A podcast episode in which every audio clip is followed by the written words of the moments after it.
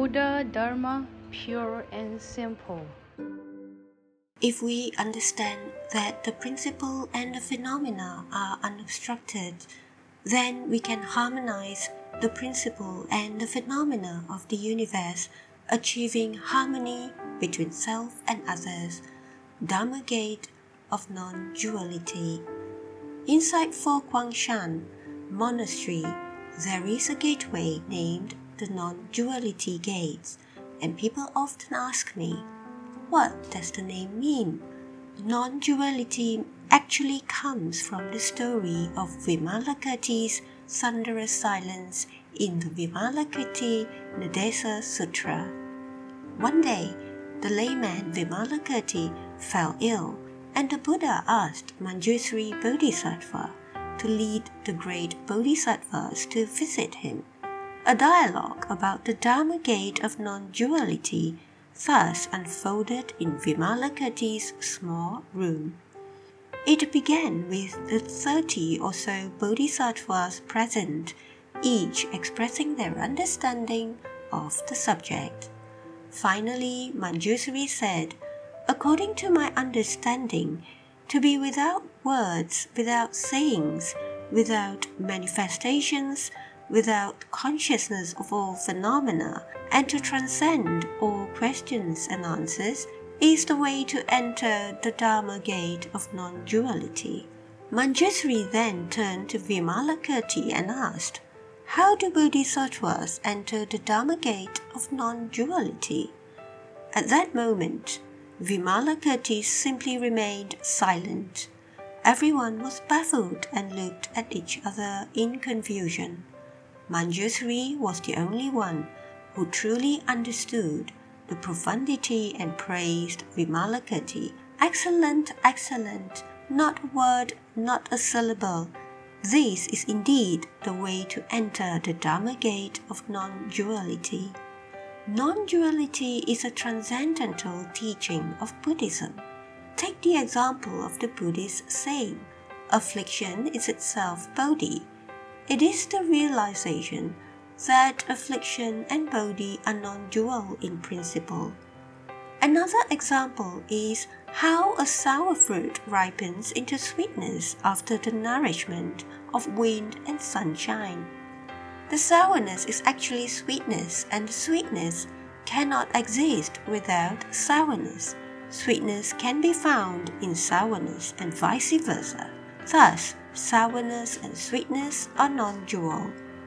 Another example is the human experience of both birth and death.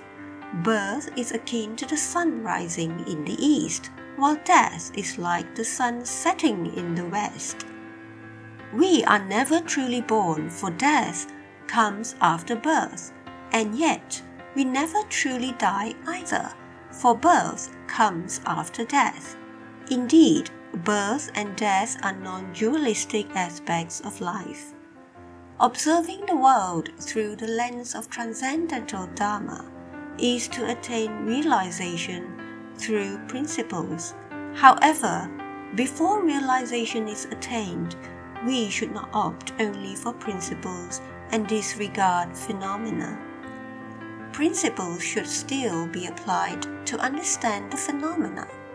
Similarly, phenomena can be manifested through principles.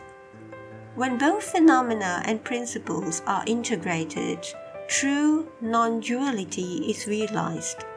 Li Bo, the provincial governor of Jiangzhou during the Tang dynasty, was a successful, confident, and spirited young man.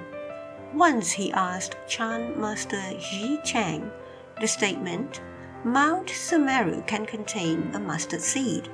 Yet, that same mustard seed can contain Mount Sumeru from the Buddhist sutras is absurd. How is it possible that a tiny mustard seed can contain the colossal Mount Sumeru? This must be a lie. The Chan master smiled and asked him, People claim you have read 10,000 books. Is this true? Li Bo replied proudly, Certainly, and more even. Now, where are the 10,000 books you have read? Libo pointed to his head. They are all in here. Zhi Chang said, Strange, your head is but the size of a coconut. So how can it hold 10,000 books? Perhaps you are also lying. On hearing this, Libo was astounded and immediately gained a deep realization. Mount Sumeru can contain a mustard seed, represents phenomena, while that same mustard seed can contain Mount Sumeru represents principle. If we understand that principles and phenomena are unobstructed, then we can harmonize principles and phenomena of the universe, achieving harmony between self and others. One day, Chan Master Zhao Zhou and his disciple Chan Master Wen Yuan were having a discussion. A devotee brought them a biscuit. Wen Yuan immediately said, Master, please have this biscuit. That's unfair, said Zhao Zhou. Why don't we have a contest and the winner shall have these biscuits? How should we compete? Wen Yuan asked. Whoever can describe himself as the filthiest and most useless wins, said Zhao Zhou, and began with, I am a donkey. Wen Yuan replied, I am the donkey's backside. I am the dung that comes out of its backside, said Zhao Zhou. Wen Yuan, taken aback, wondered what else he could say. After thinking a while, he replied, I am the maggot in the dung. Zhao Zhou knew he had lost, so he asked, What is a maggot like you doing in the dung? Wen Yuan said, I am just chilling out. The minds of ordinary beings often discriminate, but the minds of Chan practitioners do not differentiate between what is pure and filthy. The minds of truly awakened Chan masters who are certain about their realization of the path do not discriminate between dualities such as right and wrong, existence and non existence, or good and evil. To them, everything is one. Such people have truly realized the non duality of the Dharma by applying the philosophy of non duality in life, interpersonal unity and non dualism can be achieved.